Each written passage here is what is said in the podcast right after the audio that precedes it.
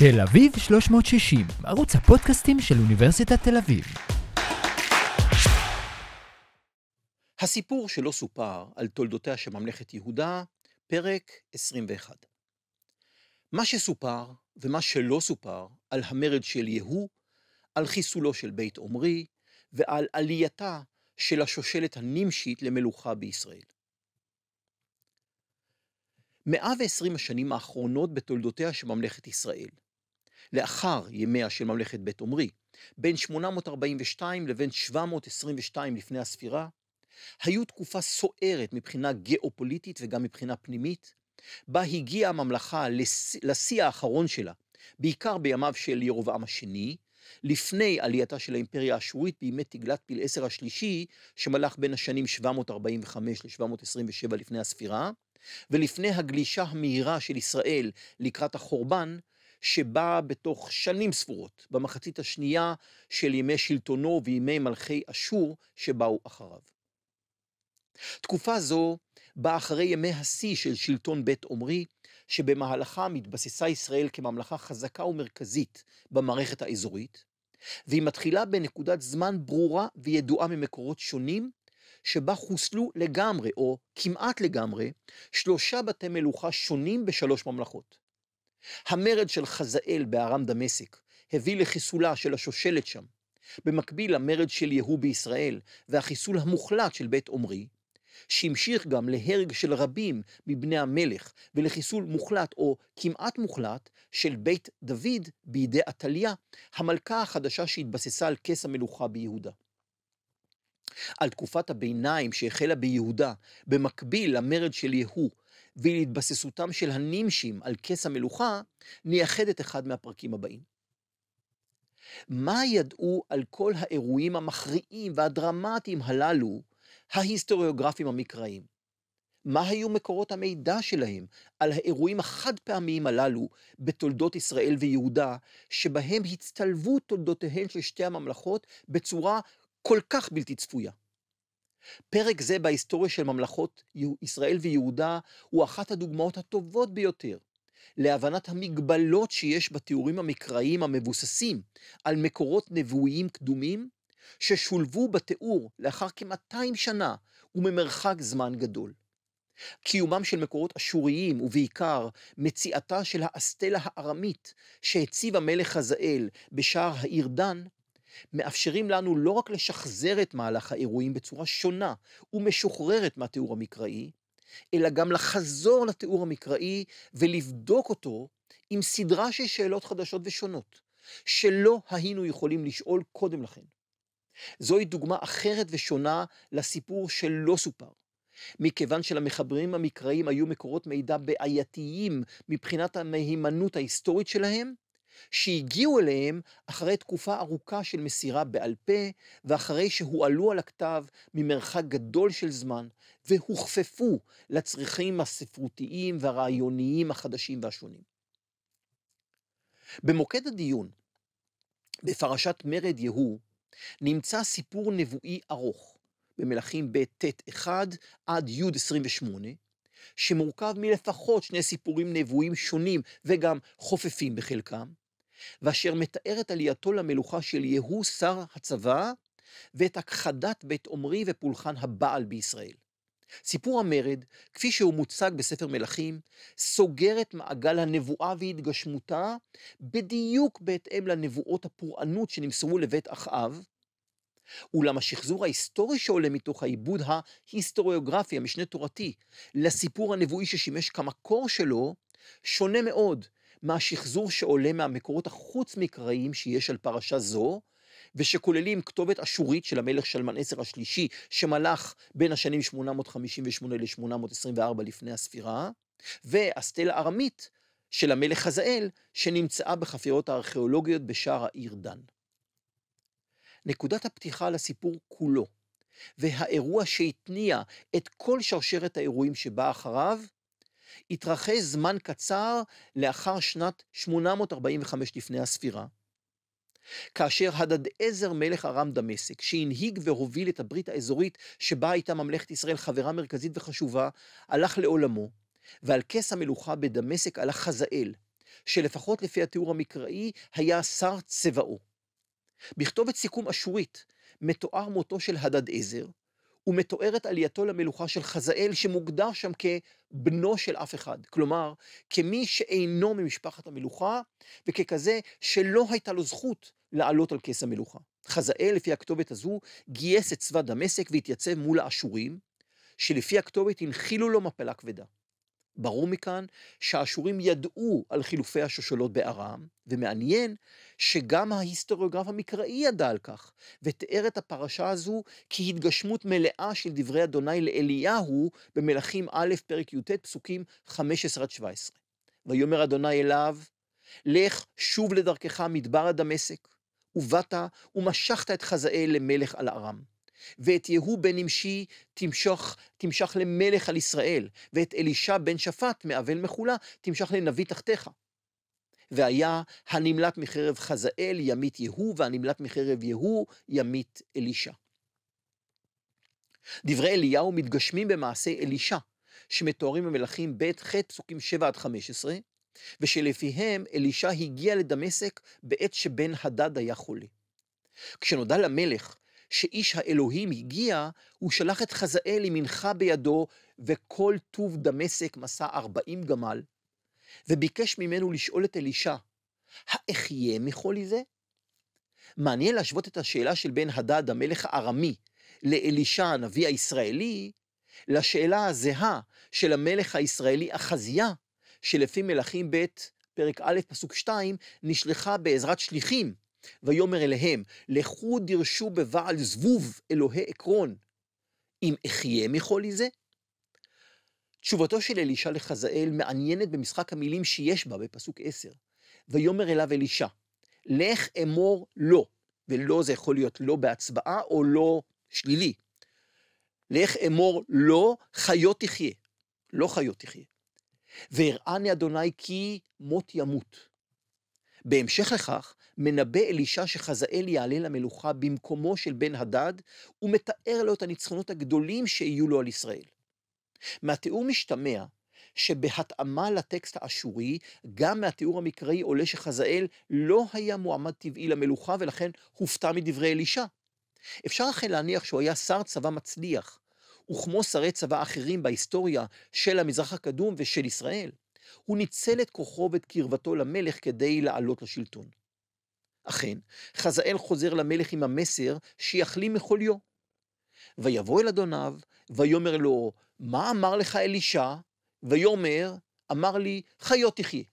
אולם, לפי סופו של הסיפור בפסוק 15, ויהי ממחרת, ויקח המחבר, ויטבול במים, ויפרוס על פניו, וימות, וימלוך חזאל תחתיו.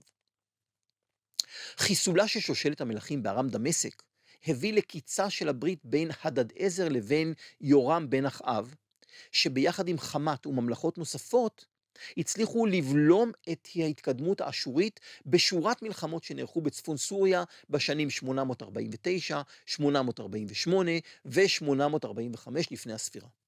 אפשר להניח שחזאל, מיד לאחר עלייתו על כס המלוכה, תקף את ישראל, אם כדי לכפות על יורם בן אחאב לחדש את הברית, ואם כדי לנצל את שבירתה של הברית ואת חולשתה של ישראל, כדי לכבוש שטחים בגלעד שהיו במחלוקת בין שתי הממלכות. זוהי נקודת המוצא לסיפור הנבואי כולו, כאשר לפי ט 14, ויורם היה שומר ברמות גלעד, הוא וכל ישראל, מפני חזאל מלך ארם. לצידו של יורם התייצב המלך אחזיהו, שרק עלה באותה שנה, 842, על כס המלוכה ביהודה. אחזיהו היה בנם של יהורם מלך יהודה ועתליה, שככל הנראה הייתה בתו של עמרי. לאחר מותו של אביה, גדלה עתליה בחצרו של אחאב אחיה, שגם היה זה שהשיא אותה לבנו של יהושפט מלך יהודה. אם אכן, השחזור הזה נכון, והוא הגיוני, אז משמעות הדבר היא שיורם בן אחאב ואחזיהו מלך יהודה היו בני דודים. ועל רקע זה יש להבין את המשך הסיפור על מרד יהוא ועל החיסול המלא של בית אחאב, כולל קרוביהם, אחיו של אחזיהו מלך יהודה. על רקע זה יש גם להבין את הצטרפותו של אחזיהו ליורם בן אחאב למלחמה בחזאל מלך ארם ברמות גלעד, ואפשר גם להבין מדוע לאחר שיורם נפצע במערכה וירד לנוח ולהתרפא ביזרעאל, נכתב במלכים ב' ח' 29 ש... ואחזיהו בן יהורם מלך יהודה ירד לראות את יורם בן אחאב ביזרעאל כי חולה הוא. אם נשלב בסיפור את המשך התיאור במלכים ב' י', פסוקים 13 עד 14, הרי שנוכל להניח שהוא הגיע לבקר את יורם ביחד עם 42 בני משפחתו, שמוגדרים בסיפור כאחי אחזיהו מלך יהודה. כל המשפחה באה לביקור חולים. בסיפור הנבואי במלכים ב' ט' י' מסופר על רקע המציאות הזו, כיצד אלישע הנביא שלח את אחד מבני הנביאים לרמות גלעד כדי למשוך למלך את יהוא בן יהושפט בן נמשי למלך, וזאת עם נבואה שהיא גם מצווה ברורה, פרק ט', פסוקים 7 עד 10. והכית את בית אחאב אדונך, וניקמתי דמי עבדיי הנביאים ודמי כל עבדי אדוני מיד איזבל. ועבד כל בית אחאב, והכרעתי לאחאב משתין בקיר, ועצוב ועזוב בישראל. ונתתי את בית אחאב כבית ירבעם בן נבט, וכבית באשה בן אחיה, ואת איזבל יאכלו הכלבים, בחלק יזרעאל ואין קובר. הוראה זו עומדת במוקד המרד העקוב מדם של יהוא, שמחסל בשיטתיות, בעורמה ובאכזריות את כל בית המלוכה בישראל, ומשמיד בהמשך את עבודת הבעל. בתיאור המקראי אין כל פרט אחר שמסופר על 28 שנות מלכותו של יהוא, וזאת פרט להערה במלכים ב' י' פסוקים 32-3 שלפיה בימים ההם החל אדוני לקצות בישראל, ויקם חזאל בכל גבול ישראל, מן הירדן מזרח השמש, את כל ארץ הגלעד, הגדי והראובני והמנשי, מהרוער אשר על נחל ארנון, והגלעד והבשן. לפי התיאור הזה, יהוא מגיע ליזרעאל, ושם, לפי מלכים ב' ט' 16, כי יורם שוכב שמה, ואחזיהו מלך יהודה ירד לראות את יורם. יורם ואחזיה יוצאים לקראתו במרכבותיהם ופוגשים אותו בחלקת נבות היזרעאלי. לפי פסוק 22 עד פסוק 24, המלכים לא ידעו מה הייתה מטרת הגעתו של יהוא ליזרעאל, אולם חישקל הבינו. ויהי כראות יהורם את יהוא ויאמר, השלום יהוא? ויאמר, מה השלום עד זנוני איזבל עמך וכשפיה הרבים. ויהפוך יהורם ידיו, וינוס, ויאמר אל אחזיהו, מרמה אחזיה. ויהוא מילא ידו בקשת, ויח את יהורם בין זרועיו, ויצא החץ מליבו, ויכרע ברכבו. גופתו של המלך הושלכה בחלקת שדה נבות היזרעאלי, וכך התמלאה הנבואה של אליהו במלכים א' כ"א 19 שלפיה, ודיברת אליו לאמור, כה אמר אדוני, הרצחת וגם ירשת? ודיברת אליו לאמור, כה אמר אדוני, במקום אשר לקקו הכלבים מדם נבות, ילוקו הכלבים גם מדמך אתה. גורלו של אחזיה מלך יהודה היה דומה, כפי שמתואר בפסוקים 27 עד 28, ואחזיה מלך יהודה ראה, וינס דרך בית הגן, וירדוף אחריו יהוא, ויאמר גם אותו, הכוהו אל המרכבה במעלה גור, אשר היטיב לעם, וינס מגידו וימת שם. וירכיבו אותו עבדיו ירושלימה, ויקברו אותו בקבורתו עם אבותיו בעיר דוד. יהוא המשיך משם לעיר יזרעאל, ושם מתואר, ואיזבל שמעה, ותשם בפוך עיניה, ותיטב את ראשה, ותשקף בעד החלון, והוא בא בשער ותאמר, השלום זמרי הורג אדוניו? וישא פניו אל החלון ויאמר, מי איתי מי? מי איתי מי? וישקיפו אליו שניים שלושה סריסים, ויאמר, שמטוה, וישמטוה, מתחת החלון, כן? וייז מדמה אל הקיר ואל הסוסים, וירמסנה. ויבוא, ויאכל, וישתה, ויאמר, פיקדו נא את הארורה הזאת וקברוה, כי בת מלך היא, וילכו לקוברה, ולא מצאו בה כי אם הגולגולת והרגליים וכפות הידיים. וישובו ויגידו לו, ויאמר, דבר אדוני הוא אשר דיבר ביד עבדו אליהו התשבי לאמור, בחלק יזרעאל יאכלו הכלבים את בשר איזבל. והייתה נבלת איזבל כדומן על פני השדה בחלק יזרעאל, אשר לא יאמרו זאת איזבל, כלומר שלא תהיה לה מצבת קבורה. בהמשך הסיפור מחוסלים כל בני המלך בשומרון וביזרעאל, והסיפור מדגיש שלא רק 70 בני המלך נרצחו בשומרון, וראשיהם נשלחו ליזרעאל בדודים, כן, לפי מלכים ב' י' 7, אלא שגם ויח יהוא את כל הנשארים לבית אחאב ביזרעאל, וכל גדוליו ומיודעיו וכהניו, עד בלתי השאיר לו שריד. ויבוא שומרון, ויח את כל הנשארים לאחאב בשומרון, עד השמידו כדבר אדוני אשר דיבר אל אליהו. בתווך חוסלו גם 42 אחיו של אחזיהו, לפי פסוקים 13-14, ובהמשך חוסלו גם כל נביאי הבעל, כל עובדיו וכל כהניו, זה פסוקים 18 עד 25, עד הסיכום, וישמד יהוא את הבעל מישראל. האם התיאור הזה, שמבוסס על הסיפורים הנבואיים, משקף את המציאות ההיסטורית כמו שהיא? פרטים חשובים על התמונה ההיסטורית הרחבה של השנים הראשונות שלאחר המרד של חזאל בארם, ועלייתו של יהוא למלוכה בישראל, נמצאים בכתובות אשוריות. מכתובות האנאלים של שלמנסר השלישי עולה שכבר בשנת 841 לפני הספירה הוא ערך מסע נגד חזאל. בעקבות המרד בדמשק ופירוקה של הברית הדרומית, שארם וישראל היו מהמרכיבים החשובים והמשמעותיים שלה, לצידו של, לצידה של ממלכת חמת, ניצבה כעת דמשק לבדה מול האשורים. חזאל הובס במערכה, והצבא האשורי המשיך במסעו עד להר כרמל, אותו הר המכונה בכתובת האשורית הר בעל ראש, הנמצא מול הים, מול ארץ צור. שם קיבלו האשורים את המס של מלך צור ושל יהוא בן עמרי מלך ישראל. באובליסק השחור מתואר המס של יהוא בן עמרי, כסף, זהב, ספל זהב, קערת זהב, קובעת זהב, דליי זהב, בדיל, שרביט בשביל יד המלך, חניתות. אולם אין לדעת בביטחון אם זהו המס ששולם לשלמן 10 בעקבות המסע של אותה שנה, שנת 841, או שמדובר בתשלום מס באחת מהשנים הבאות. בכל מקרה, באובליסק השחור ובכתובת אשורית נוספת, מתואר גם המסע האחרון של שלמן 10 השלישי לסוריה ולארץ ישראל, שנערך שלוש שנים מאוחר יותר, בשנת 838 לפני הספירה, וגם בו נלכדו ערים שונות בממלכת ארם דמשק, והצבא האשורי קיבל מיסים מהממלכות השכנות ובעיקר מהממלכות בפיניקיה. עם זאת, דמשק לא נכבשה גם במהלך המסע הזה, ונראה שחזאל הצליח לשמור על כוחו. מכיוון שמיד לאחר מכן אשור נסוגה מהמרחב לשנים ארוכות, ולא שבה לקיים מסעות צבאיים מעבר לפרט. חזאל, שהצליח לשרוד לבדו מול האימפריה האשורית, היה יכול לנצל זאת כדי להתעצם, לבסס את כוחו ולהפוך, ולו גם אם רק לזמן קצר, להיות המעצמה החזקה במרחב כולו.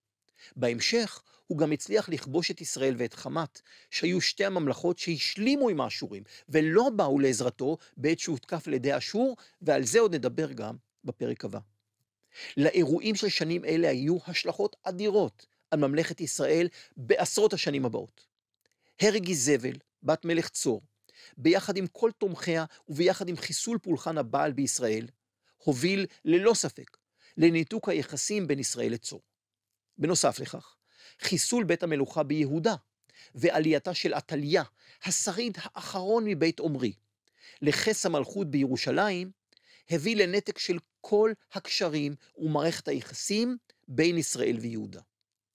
הנתק בין ישראל וארם דמשק החל עוד עם עלייתו של חזאל לשלטון, ושתי הממלכות עמדו משני צידי המתרס, כאשר ארם המשיכה במדיניות האנטי-אשורית, בעוד בישראל התחלפה המדיניות האנטי-אשורית של בית עומרי במדיניות של קבלת שלטון אשור, של בית יהוא, וכבר בעת מסע של מנצר השלישי בשנת 841 לפני הספירה, היה מוכן המלך בישראל לשלם לו מס ולקבל את העול האשורי. עם זאת, הנסיגה האשורית מהמרחב, שנים אחדות, מעטות מאוחר יותר, שהביאה להתחזקות הארמית חסרת התקדים, הבהירה ביתר, ביתר שאת את משחק הכוחות במרחב כולו, שהרי באופן היסטורי, כשארם דמשק הייתה חזקה, היווה הדבר מגבלת כוח חד משמעית לממלכת ישראל, והיא הייתה צריכה לבחור בין הצטרפות לקואליציה עם הארמים ושיתוף פעולה איתם, לרוב מול האויב האשורי המשותף שלחץ ויהיה מצפון, לבין ניסיון להילחם בארם דמשק, לעתים בהצלחה, אבל לרוב בלי. כאשר ארם דמשק נחלשה, לרוב בגלל הלחץ האשורי מצפון, היה לממלכת ישראל חופש פעולה גדול, והיא הייתה יכולה להרחיב את שטחי שלטונה בעיקר לכיוון אזורי המחלוקת שבין ארם לבין ישראל בגלעד ועוד צפונה. על זה עוד נדבר.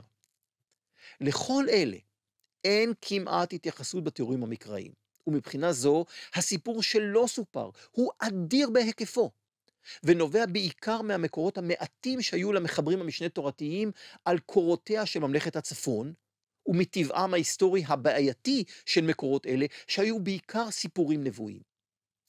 נראה שגם על תולדותיהם של מלכי יהודה במאה התשיעית לפני הספירה, עד למרד של עתליה, ועד לעלייתו של יהואש על כס המלוכה, היה למחברים המקראיים מידע מצומצם יחסית, שכלל בעיקר את מה שנרשם ברשימות המלכים, וכן מידע על מרידות, מעשי רצח של המלכים, מחלות ואירועים מעטים אחרים. אבל בנקודה זו נוספת לתמונה כתובת נוספת, שמאפשרת לנו לשאול עוד שאלות לגבי טיבם של המקורות על תקופה זו, ועוד יותר מכך לגבי טיבו של השחזור ההיסטורי.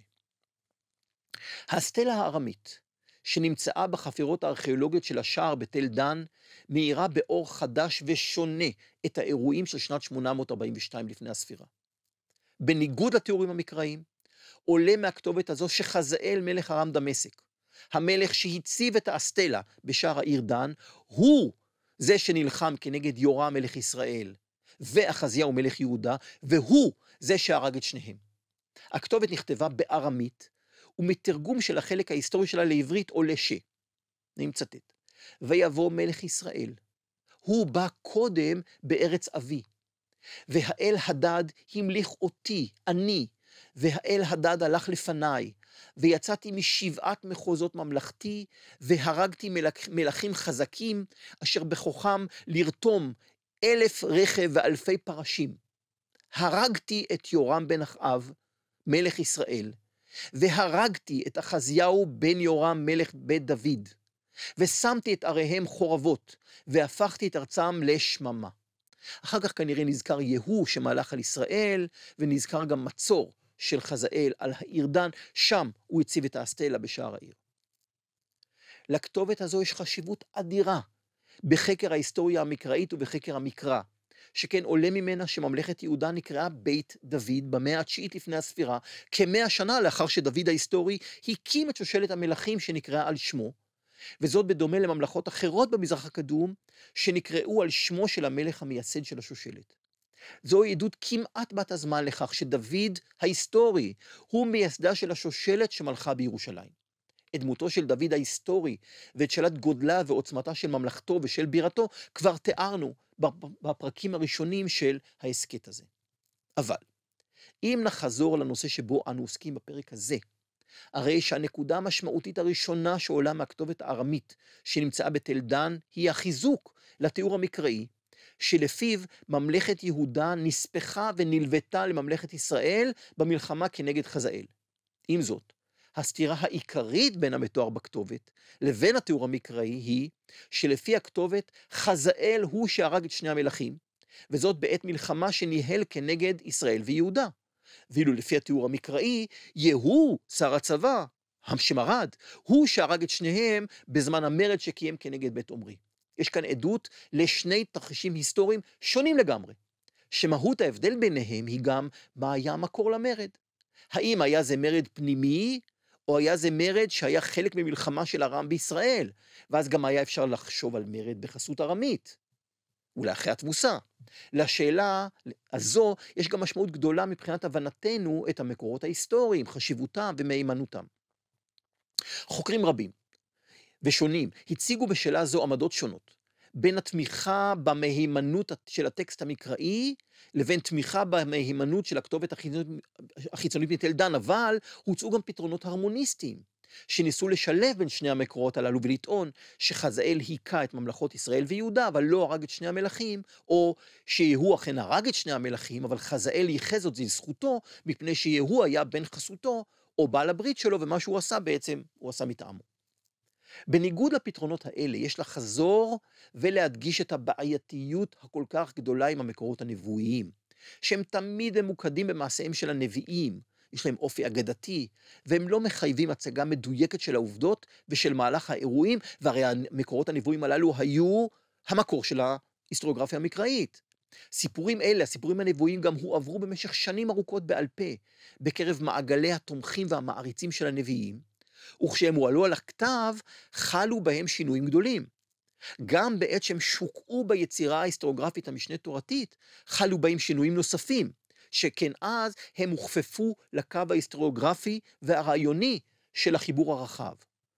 כאשר משווים מקור אגדתי מעין זה, עם כל התהליכים הארוכים שהוא עבר עד שהוא נכנס לתוך הטקסט ההיסטוריוגרפי.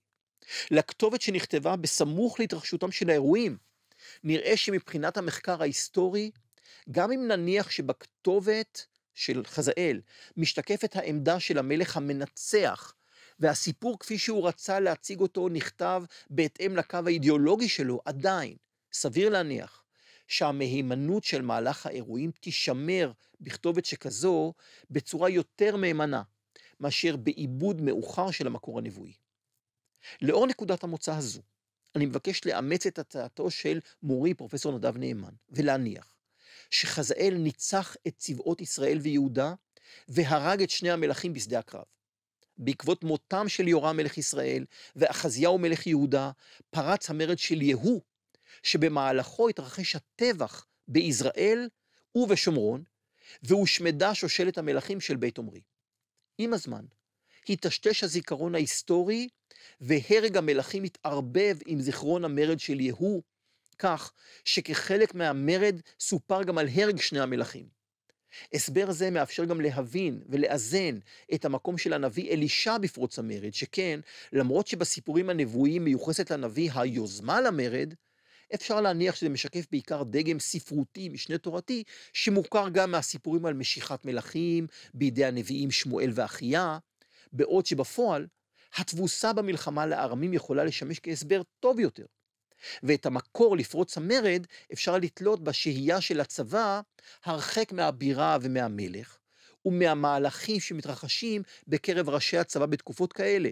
הרי זה בדיוק היה הרקע גם להפיכות של באשה ושל זמרי, וזה בדיוק היה גם הרקע לעלייתו של עמרי.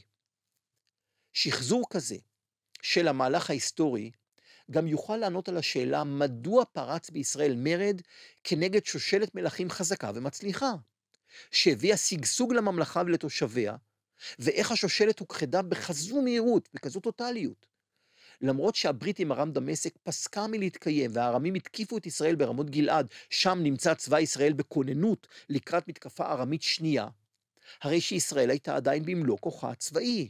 הברית עם יהודה המשיכה להתקיים, צבא יהודה נמצא שם ברמות גלעד לעזרת ישראל. אין כל עדות לכך שהמצב הבינלאומי והצבאי היה הרקע למהפכה.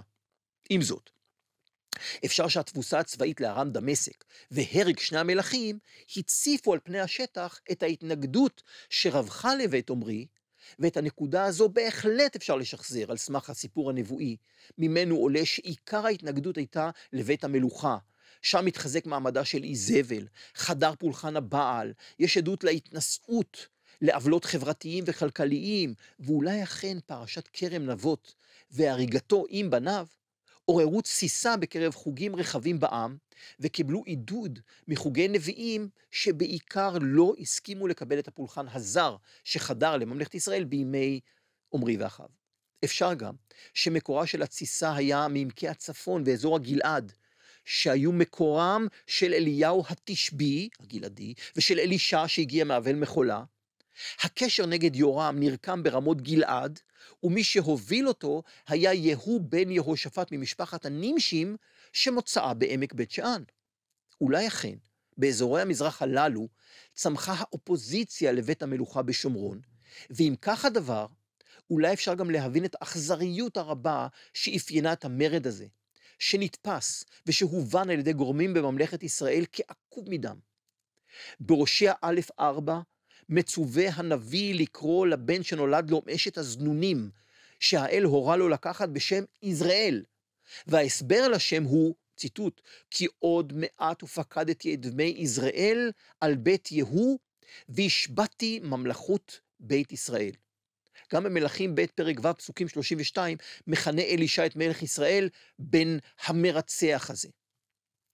דומני שהתיאורים הדרמטיים של שנת 842 לפני הספירה, שהיו להם השלכות אדירות על קורותיהן של ארם דמשק, ישראל ויהודה, והן היו גם פתח לתקופה חדשה ושונה, שבה נדון בפרק הבא, הוא אחת הדוגמאות הטובות ביותר לסיפור שלא סופר, מכיוון שהמידע שהיה למספרים היה כל כך בעייתי, כל כך מוגבל, כל כך לא מדויק, עד שלמרות שההיסטוריוגרפים המקראיים ניסו ככל יכולתם לתאר תמונה מבוססת ומהימנה, התיאור שלהם רחוק מאוד מהמציאות שאנו יכולים לשחזר היום, על סמך, על סמך מקורות ראשונים מהימנים, כמו הסטלה מעידן, כמו המקורות האשוריים, ושלמרות זאת, גם הם לא נקיים מבעיות. אנחנו יכולים לשחזר בעזרתם תמונה אלטרנטיבית לתמונה שמוצגת בתיאורים המקראיים, ולחזור מהתמונה האלטרנטיבית הזו לבחינה של התיאורים המקראיים עם שאלות ותהיות שלא היו אפשריות קודם לכן.